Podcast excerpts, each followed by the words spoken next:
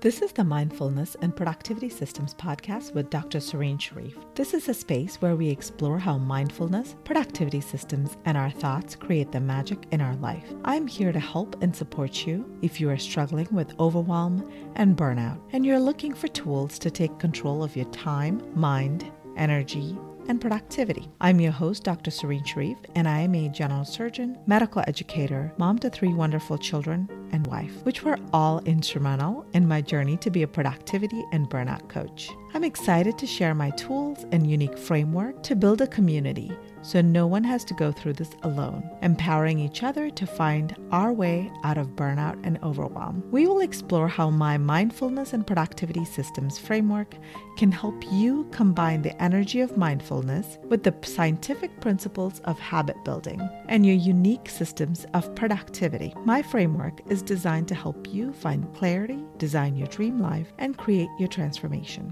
We'll discuss how to overcome limiting beliefs and obstacles that are standing in the way of your dream life, as well as how to create and sustain your new habits in a way that will allow you to finally ditch your willpower and motivation struggles and have more time and energy to live your best life. This is episode number 33. In our last episode, we talked about the power of mental and psychological inertia and what it takes to overcome this. I hope you enjoyed applying it to your life and how you can start deconstructing your inertia and how to overcome it. This week, I would like to continue this conversation and talk about one of the key factors that play into inertia, which is the mental state of overwhelm. Now, my guest today is an expert in this area, and I think you're going to really enjoy our discussion and some actionable tips to get you started on overcoming your overwhelm. Thank you so much for listening. Now, if you are ready to overcome the inertia in your life, to overcome the overwhelm and take control of your time, energy, and productivity, join me in my upcoming masterclass, The Three Secrets to Build Your Nano Habits. This will be a game changer for anyone interested in overcoming the inertia, getting your momentum going, and getting your goals achieved using the tools of habit building to achieve your life transformation. This is a virtual event that occurs on October. October 28th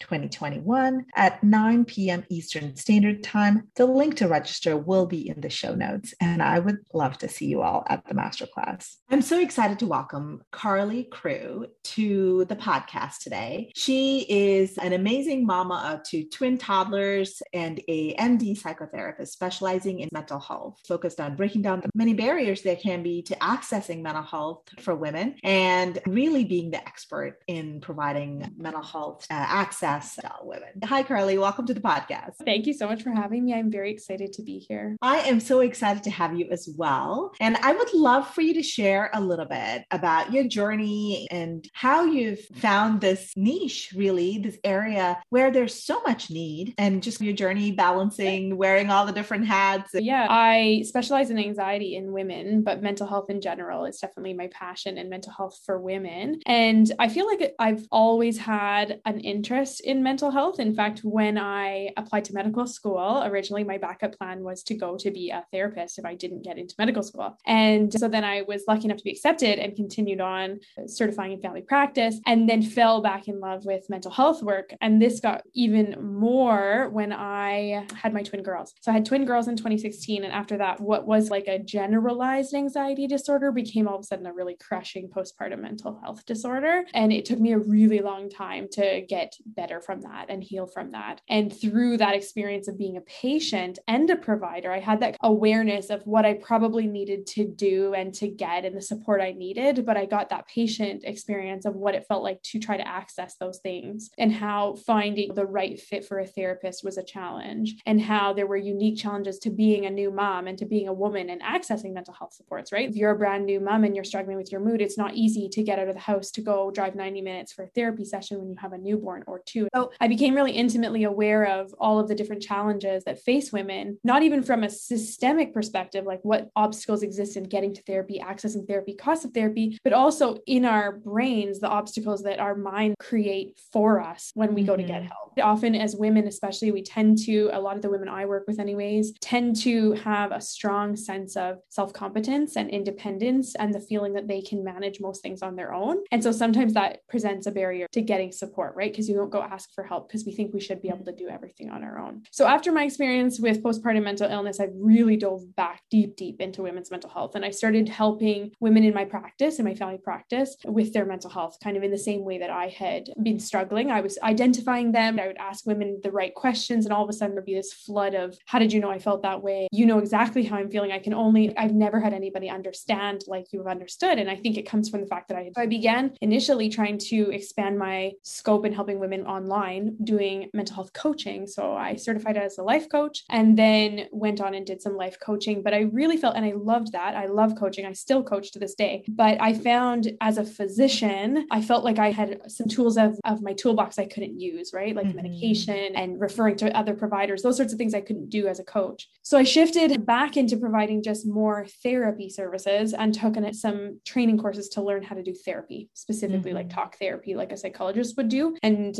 took courses in multiple different modalities. And so now, if we fast forward, I'll cut through the details. We fast forward now, I run a women's mental health clinic. I'm in Canada, so it's a Canadian mental health clinic called Unoya Medical. And I currently have a team of 10 physicians, 10 female physicians that are helping to support women virtually with their mental. I've also written a book on anxiety. It's called You Are Not Your Anxiety, and it was just published this year. So I've really come quite far from the mom who was struggling postpartum and try and used my experience and my clinical expertise to really start to change how we manage women's. Love it. Thank you so much for sharing. And it's so true. There's a lot of even internal barriers that we don't acknowledge sometimes, just feeling we should be able to manage it. It's fine. And everyone else is doing it. And I think there's also a lot of like internal like shame and blame, self blame and guilt. And so I think that just really highlighting it and making it raising awareness about it important. And even as a physician, like I was doing mental health work before I got sick, and I was very sick postpartum, like suicidal, needed to go on meds, was really sick postpartum. And even with the insights of being a physician who worked in mental health, it was even hard for me to overcome that shame and that sense of I should be able to do this. And what are people going to think if I have to reach out and get help? And I think that's really common in the postpartum community, especially in the mom community, because there's a lot of shame around that, like you said, all the other moms seem to be doing mm-hmm. just fine. And so that's why I think these conversations and podcasts and women like you and I talking about this sort of stuff is really important. It takes it out of the dark and says, you know what, like I was a doctor who specialized in mental health. I had terrible mental illness and it took me a long time to get to reach out and get the support that I needed. So if that's you're not alone. yeah, absolutely. Love it. Now, when you talk about things such as learning, even for ourselves, emotional regulation, and how do we understand when things are okay and we need a little bit of help versus when really we are not okay mm-hmm. and we definitely need to be reaching out whether it is to to start with whether it's to our family or a friend or someone just starting that conversation you what do you tell your clients like how do they get started in that yeah so that was a couple questions so i think there's lots of things we could talk about there but one of them was how do you know if what you're dealing with is abnormal and in fact that's actually one of the most common things that i see in women when i do start to talk to them in the virtual office is that they don't have the understanding or we call it psychoeducation, right? They don't have that understanding of, oh no, that's actually abnormal. Like how you feel, you shouldn't feel that way. Because we all get just living our day to day life and we don't realize that racked with anxiety 75% of the time isn't normal. That's not how we should feel. Or that laying awake at night, not being able to sleep, tossing and turning, waking tons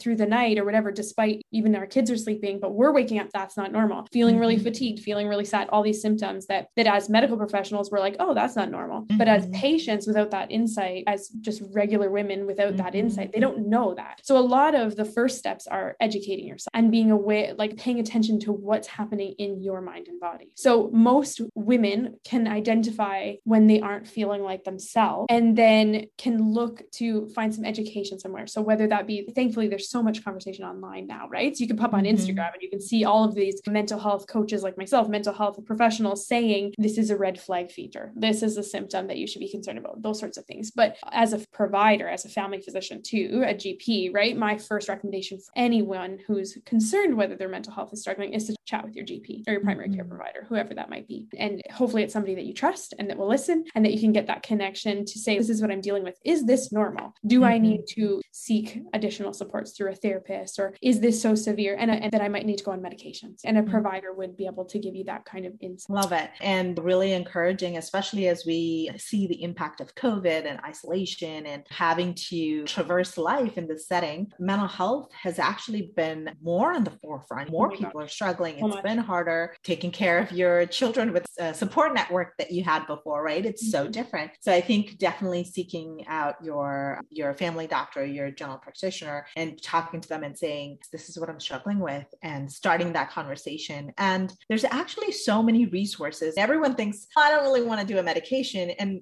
sometimes you may not need that. Absolutely. But in addition, there's so many resources out there, both in a group setting or a individual setting. So I think that's a great place for them to start. Absolutely. And I love that you mentioned that because I think that's one, one speaking about obstacles to women accessing care. One of them is this fear of medications. It's mm-hmm. really prevalent in the population that I work with and just women in general, because it makes sense that nobody wants to go on a medication and be on it, right? Mm-hmm. Or they're mm-hmm. afraid of the side effects. And the truth is exactly what you said. Not a lot of women actually do need to go on medications. There are some that, that medications are absolute game changers. And that I'm like, definitely this will be helpful for you. We should try this. But you're right. There's so many things before medications that most women aren't aware of. So, for example, I run a mental health membership program, right? Online membership program that specifically teaches in like courses all the different skills that you need to manage your mental health. Because I think that's a part of mental health management that we don't realize. We think it's like therapy, and you're not like, there's actually like a ton of stuff in between, right? Mm-hmm. About managing your lifestyle so that you're getting enough sleep and eating well and exercising regularly, paying attention to the relationships in your life, make sure you have healthy boundaries and you're not a chronic people pleaser and you're all these sorts of things. Make sure you have healthy self care practices. These are all skills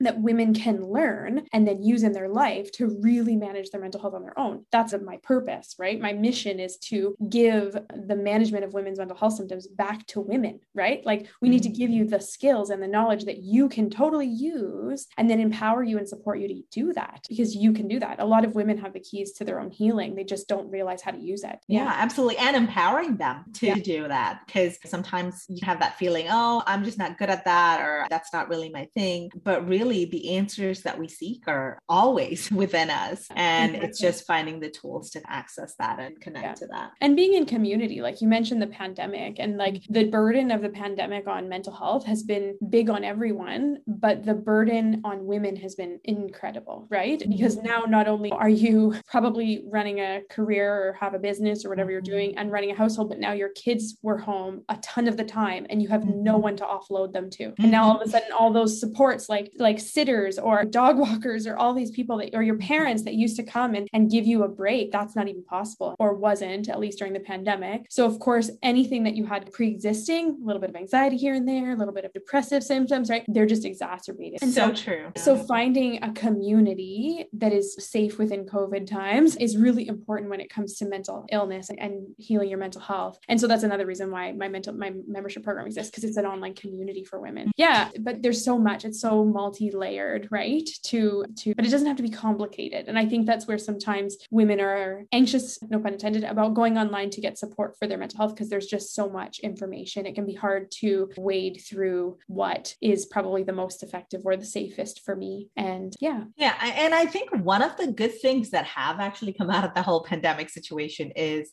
really, I think more of us have tapped into the virtual communities before. There is something amazing about being in contact in person. There's definitely a benefit to that. And we love to go out for coffee with our friends and dinner and play dates and all of those kinds of things. But in the setting that, yeah, maybe we can't do it safely or or there's not as many options, I think more people have connected through the virtual community and it has been a huge support. It's not the same as having someone over to babysit your child. Yeah. Definitely still having some some support. Yeah, absolutely. Yeah, and it has given us so many more opportunities for supporting patients, right? Like my virtual care clinic opened in January 2021. Mm-hmm. So the mm-hmm. pandemic gifted us a lot of that sort of mm-hmm. stuff, which, which again only further helps to reduce because like I mm-hmm. referenced earlier in the episode, right? If you're a new mom or you're a busy mom and you have three kids at home, leaving your house and packing everyone up to go to speak to a therapist is not super practical. And so that's where these kind of therapy options that are more virtual allow for patients. We meet them where them in your house, in your house, at your workplace, on your lunch hour if you want to, right? In your car. I see a lot of women in their car because that's the only like quiet place they can get out of the yeah. house. I actually remember I had a, a, guest on my own podcast record her episode in her car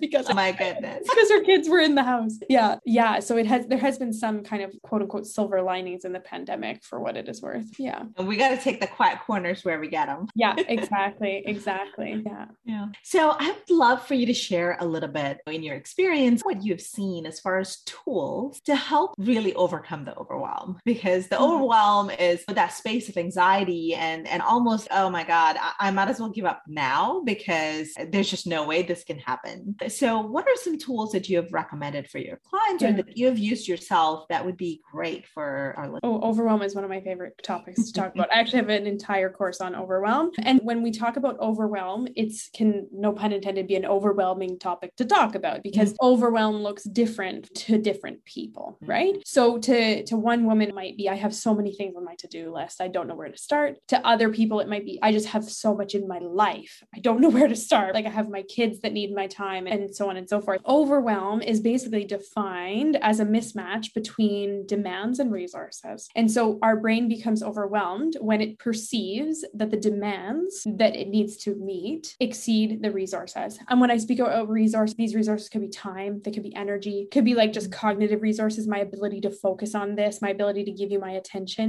or it could be things like finances right? Or physical resources things that we actually have that are tangible and so when i'm talking to clients about overwhelm i'm often first focusing on let's get really crystal clear on what you're feeling overwhelmed about. What is it that's overwhelming you? Because what happens to the brain when it becomes overwhelmed is it goes into threat detection mode right? That's when we flip into our stress response when we become overwhelmed. And all of a sudden everything that might not have overwhelmed us before gets piled on top of them and so it's it's when have you ever noticed that when you're feeling just a bit overwhelmed all of a sudden you remember like all the things that you haven't done yet? And it's everything's just piling up. Mm-hmm. That's like that moment of overwhelm when you're just like paralyzed with oh my god i can't even move forward. Yeah. So i always say let's like try to bring us back into our frontal executive brains try to bring us back into that and get really granular about what actually is overwhelming you. So doing like a big brain dump let's write down every single thing that's on your mind right now that you think you have to do or have to attend to. And that would be one of the first steps. First, take bunch of deep breaths because you got to calm that nervous system first so that it can mm-hmm. then take some time and write down if it's a task oriented overwhelm. This is obviously more specific to if you're like mm-hmm. dealing with just a lot of things on your plate. You have, and then once you have it all laid out, sometimes that's good in that it tell it shows you like, wow, there's actually not as much as I realized. This is not so bad. Or sometimes it's holy smokes, there's way more than I thought. And then that can make you a little stressed too. So just checking in with your body, checking in with how you're feeling emotionally about that list. And then I use usually one of two really practical tools to hash down that list. Okay. The reality of women, and I've mentioned this before already, is that we really we like to believe that we can do way more than we actually mm-hmm. probably can do. So all everyone listening is probably, oh man, that is me. Like you think you have three hours to get stuff done and your list is 17 things long, and you're like, probably not gonna happen. So what we need to do once we have all those things on our brain dumped list is we can use one of two tools. One is called the 3D strategy and 3D strategy of overwhelm. The three Ds are ditch, delegate, or okay. So you go through that list and you first be really ruthless about what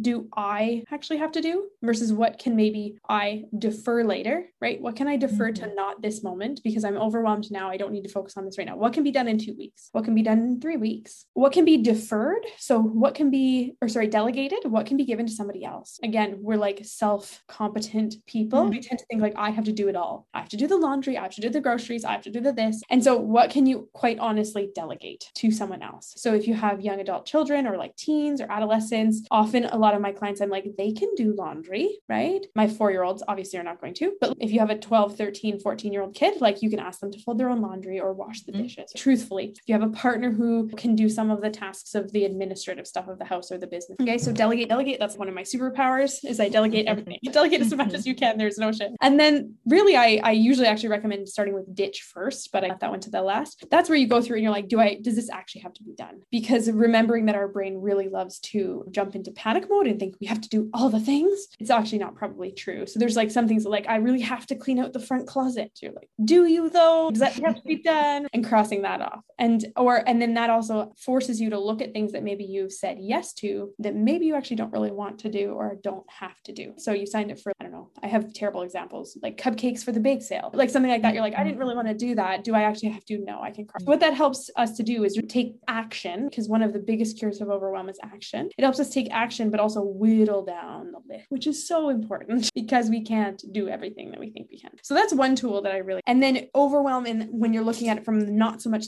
task sense, but more of the emotion of overwhelm. When you're in that moment, the kid is screaming, that kid won't put their shoes on, like you're running late to work, the dog is barking, your husband's asking you, like you're just like, bah, in your head, just mm-hmm. overstimulated. That emotional moment of overwhelm is what a lot of my clients struggle. And I'm sure you've probably identified I, I feel like this all the time. Sometimes I have to mm-hmm. literally look at my husband and be like, you need to stop talking to me because I actually cannot process this right now. And the mm-hmm. truth is that we think that we can process multiple stimuli at one time. We think we can multitask when we actually cannot. Our brains are not wired to do that. So when you are having that moment where multiple things are going on, I always recommend to my clients the first things you do is just stop what you're doing, right? As long as it's safe. Like you can't just stop driving, but stop what you're doing in that moment and try to center yourself, center calm the nervous system, 3D, 3D mm-hmm three three deep breaths, right? And then I usually recommend focus on literally one thing at a time. This seems very straightforward, but when you're in that overwhelmed moment, it's like your brain is exploding. You're not sure where to go next. Just literally, I always say to myself, I can only do one thing,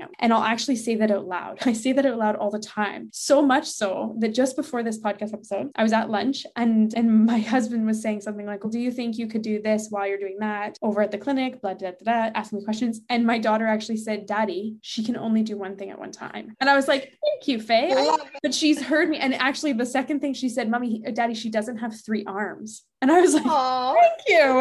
Appreciate that. It's very insightful for. But I often use that phrase in the moment of overwhelm. And it like I will say it out loud. I can only do one thing because it signals to others around you that you're not a superhero. It reminds them. And it reminds you that you literally can only focus on one thing at one time, which is almost a bit freeing. You're like, okay, I only need to do one thing. And we just need these little kind of strategies, these little touch points, I think, in these moments of emotional overwhelm that help us just get through it. Because any strong emotion emotion, right? Overwhelm, anxiety peaks impact. We know this. They all do. So even overwhelm, just having a few little tools to get you through that moment, to get you on down to the end of the wave, and then you can take action again. So I hope those are two. practical. That was a lot more than two, but I hope those are practical tools that your listeners can use, and those are things that I recommend a lot to my clients. Yeah, absolutely. That was great, and I love that you separated into the emotion of overwhelm and then the task associated overwhelm because really we've all experienced that that. And I think, especially for the task associated overwhelm, what I typically say is automate, delegate, or eliminate. It really helps us to figure out from all the things on our to do list, how do we really want to handle it? Not everything really needs to be an emergency to be done right in the moment. I often yes. don't think about automate, but like putting systems in place is yeah. thing. Yeah, automate and even habit building, because then you take away that decision fatigue and that mental clutter that comes from, oh, every morning you're doing the same thing. Then just automate it so it, it's easier and you don't have to mm-hmm. use so much of your mental resources. Yeah. yeah. And and then also that question of do I really need to be doing this? Mm-hmm. Is this something that is the best use of my time and my energy and all of the finite resources yeah. we talked about? Does it need to be done at all? Because I think that's a really good question a lot of women don't ask themselves is does this actually need to be done? I feel like we get all this messaging coming into us all the time that you're like, you have to have, I don't know, you have to have the perfect exercise routine. You have to have this, you have to have that, you have to have the perfect dining table that's magazine worthy. You have to have all these silly things that we right. see. And so then when we take that information into our brains and it comes out as it's an absolute we must do it and so i think it's one of the best ways is that women can work on overwhelm is like step back and be like why do i actually feel like mm-hmm. this has to mm-hmm. be done not that you're wrong if you love it mm-hmm. do it but if it becomes another task on your list that's just overwhelming you and like you said draining your resources all that good stuff let's stop doing it i'm all about developing a new culture of women that stops doing things and even? I, I remember when my children especially were younger craft like activities that the school like for instance for halloween or for Valentine's Day. Everyone's bringing in these homemade crafts and cards and cupcakes. And I love to bake, but I'm not a very crafty person. You know, what I just, I talk to my kids and I said, well, these are, there's many things we can do one thing. And just being okay that yes, it's, it's true. My kids probably just to have a small thing to share, but it's a process of you do what you can. You don't make it like, but everybody else makes this sort of like magazine worthy craft item that exactly. they're going to share. Uh, that's not my skill. Yeah. And owning that, right? And feeling more comfortable and saying that's okay, that I'm not doing every single thing. I like, we spoke before this about my unique living situation. And like the silliest thing is that one of my favorite things about not having a permanent house is that I don't have to decorate the front yard for holidays because uh-huh. I hated that. Like I hated having to put the lights up on the house and then take them down and then have like cute Halloween decorations. That sounds really fun for most people. I hate it. So that was one of the things I was like, well, I don't have a house. I don't have to do that anymore. So and and it's okay and accepting the fact that you don't have to like everything that everybody else does and you don't have to do it. Let's mm-hmm. ditch the social pressure and the judge the fear of judging judgment yeah. and mom guilt and all that sort of stuff because it doesn't serve us. It only makes us feel worse. And it takes up all our time and makes us overwhelmed. Yeah. yeah. And it's it's also the self-judgment, the mm-hmm. Shame that we're putting on ourselves. No, it's yeah. okay. It's okay that we don't do everything. And just do the things that are important and that is doable. Cause if not, we add things like a hundred things to our list and we have this never end and you wonder how did this even get on? And I think that we won't, I don't think we'll have time necessarily, but we could maybe have another conversation about it. But that's where perfectionism comes in mm-hmm. huge. Like perfectionism is sometimes an under, what am I saying? Underestimate influence on women's mental health because we, many women think that they're not perfectionists. And then we start talking and I'm like, ooh, that sounds like perfectionism. Like I need to be doing all the things. Mm-hmm. Like if all the moms are doing all the things, I have to do all the things, or I can't possibly have something left up too late in the season, or mm-hmm. those sorts of like judge self judgment that we do for ourselves. That's perfectionism because mm-hmm. we've all been raised to, whether we realize it or not, a lot of us have been raised to accept nothing less than the best from us. And that is very damaging. And I could talk for hours on perfectionism because it's a whole thing. That'll be the title of my second book, I think. But yeah, because perfectionism is so damaging to our mental health and it's mm-hmm. subtle and it's sneaky and it's often deeply embedded in our cognitive like habits and our, our wiring and how we work that it influences our mental health significantly. Absolutely. And I think what you said is, is true. It's some of it is like the subconscious. We're not even really oh, yeah. aware that we're thinking that or pushing us to do something mm-hmm. that we might not necessarily even believe in yeah. just because we've grown up expecting that to mm-hmm. ourselves. And a lot of times overwhelm too, what I found is that like you were saying earlier is that you have a, a certain level of sort of baseline overwhelm or chaos yeah. that we live in and it's okay and we learn to manage but then one thing comes over and tips mm-hmm. us over it could be for me i went into overwhelm last week because my phone died Oh man. My phone died and, and I couldn't reach anybody. I had to drive. Now this sounds barbaric. I had to drive with no GPS. And I know I had to like remember all my old skills. And I actually I was driving in areas that I wasn't aware of. So I printed off a MapQuest map and, and I did it. And initially when I when my phone died and I was traveling out of town, so I can't access anything in my home to get my connect back to my Gmail. So I had no access to my email or my calendar mm-hmm. or my phone. Mm-hmm. So you can see where it's just one thing one, and then i'm in total overwhelm. Oh my god i'm not i don't know what i'm going to do. Like my i won't even be able to make it back home. No. how will i access everything? So i think and a lot of that was honestly my own mind i was about so, to say it's like it, the funny thing about that is yes that sounds very stressful and it would have been like i would have been the same. When we were traveling yeah. there was chunks of time where i didn't have service because we were like traveling across canada and i would it felt like in my brain like the world was gonna end and i somebody was gonna need me and get service and i'd be like no one needed me. So you're right it's so much like in the mind drama. Like it's not even that we think we're self important. It's just I don't know how to do life without my phone now. Exactly. Right? I yeah. don't know how to do X, Y, Z. And that was my biggest struggle. I was like, I am totally going to get lost and I will be lost forever because I don't even have a phone to call people. So th- there was a lot of drama. And ultimately it was okay. It was fine. Yeah. This is one of my phrases that I say all the time. Like your mind will make things a hundred times worse than they actually are. Mm-hmm. It's always worse in our brains than it is in reality. Almost yes. everything. Your mind is not often your friend. Like one of another one of my quotes is that your brain is a jerk because all of I say I like our brains are wired to keep us alive.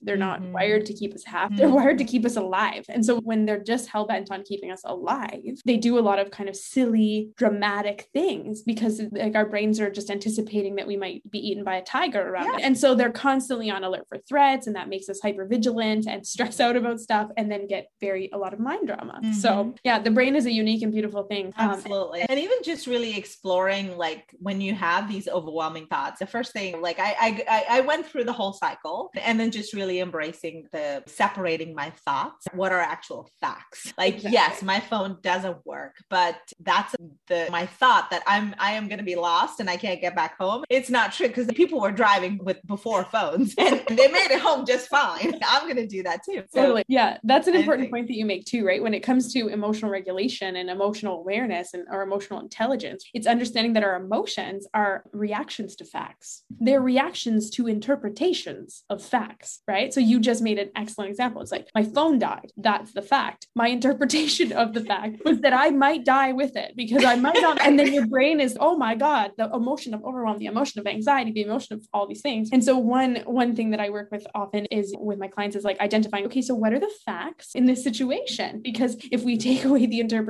usually the interpretations that are actually causing most of our emotional problems, like whatever emotion we're experiencing that we don't like. First, of course, we have to acknowledge that all emotions are valid and we have to process it. But then it's really there's a there's an effective and helpful strategy of is this a is this an appropriate reaction to the fact? Or is this just an interpretation of yeah, our perception of what the facts mean? Yeah. And a lot of times it is not as dramatic as our brain makes it out to be. Exactly. Yeah, exactly. Your brain is a jerk. Remember? It's, it makes it super stressful. Like I love yeah. the brain. Like the brain is like my jam. It's so interesting to me. And I think it's, but sometimes it's actually like funny. And I'll say that with my clients. We'll get chatting and I'm like, can you see how if you back up, how your brain is just like a dramatic toddler? Like it's mm-hmm. like freaking out about everything. And it is, it's very simple and primitive and how your, at least your limbic system, like your threat system mm-hmm. works. You could just have, if you had a stressful event happen and you happen to be burning a certain candle that has this like candy cane smell, say, mm-hmm. whatever, like your brain will then associate the candy cane smell with the threat.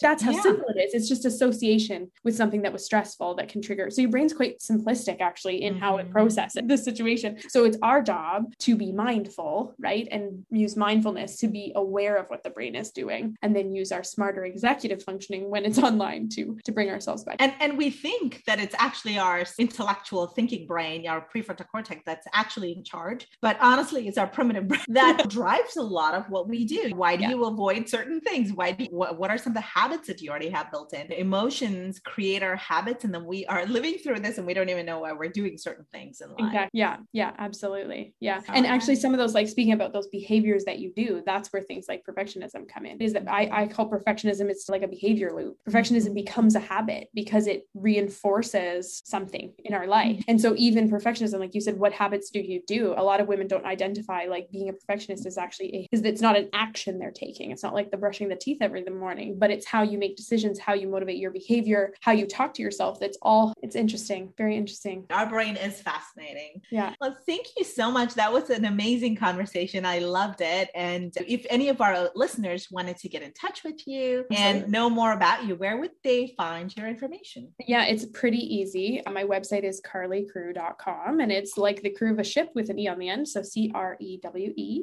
carlycrewe.com. And then I have a podcast that you're going to be on eventually. And that's called Mind Over Motherhood. And it's on all the platforms and all about mindset motherhood. And then I actually have a book as well. I mentioned it's called You Are Not Your Anxiety. It's available on my website as well as on Amazon. And I run that membership program. So it's called the Collective. Eunoia means a well mind. And so it's an online community of women who are working actively and positively on their mental health. So I wanted to create a community specifically because I had been in some Facebook groups before for mental illness and they can be places. Like it can be a hard thing to go somewhere for support and then not get much support. And so this, I created this community to be very distinctly different. And so it's a really beautiful, it's really blown me away actually how supportive the women are in the community. And it's called the Eunoia Collective and I open it twice a year. So it's also, the details are on my website and on Instagram. Instagram is my primary platform. So at Carly Crewe. Awesome. Thank you so much. Yeah. And I'll include that information in the show notes as well. Yeah, so that everyone will have a chance to connect with you and get to know you more. And uh, thank you so much. I really appreciate the time that you've spent today and all the wisdom that you've shared. Very fun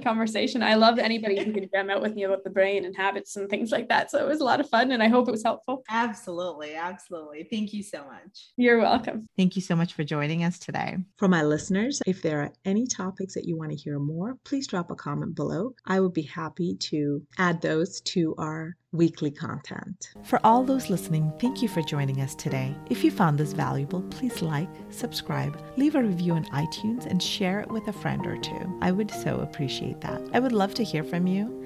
If you have a story, to share about burnout or overwhelm, please reach out to me so we can continue to build this community so no one has to go through burnout and overwhelm alone. You can reach out to me at my website, serenitywellnessmd.com or Mindfulness and Productivity Systems Facebook page or at Serenity Wellness MD on Instagram. The content of this podcast is not meant to be medical advice. Tune in for the next episode coming to you every Thursday morning. Goodbye for now.